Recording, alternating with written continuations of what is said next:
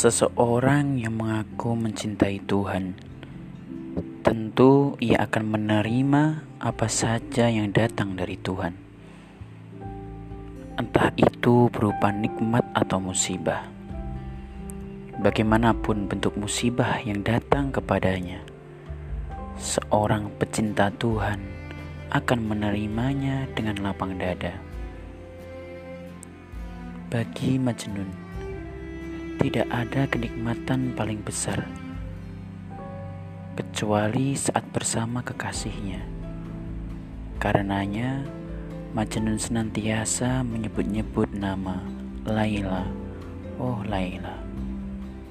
Bila ia kehilangan Laila sedetik, Majnun akan menjadi gila. Berkelilinglah ia ke keramaian membaca puisi cinta tentang Laila. Orang yang tak mengerti akan mengira ia gila.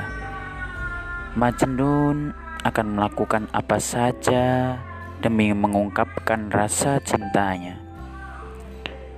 Jika Anda mencintai Tuhan, Anda akan senantiasa merasa bahwa tak ada kenikmatan paling besar kecuali Anda merasakan Tuhan bersamamu.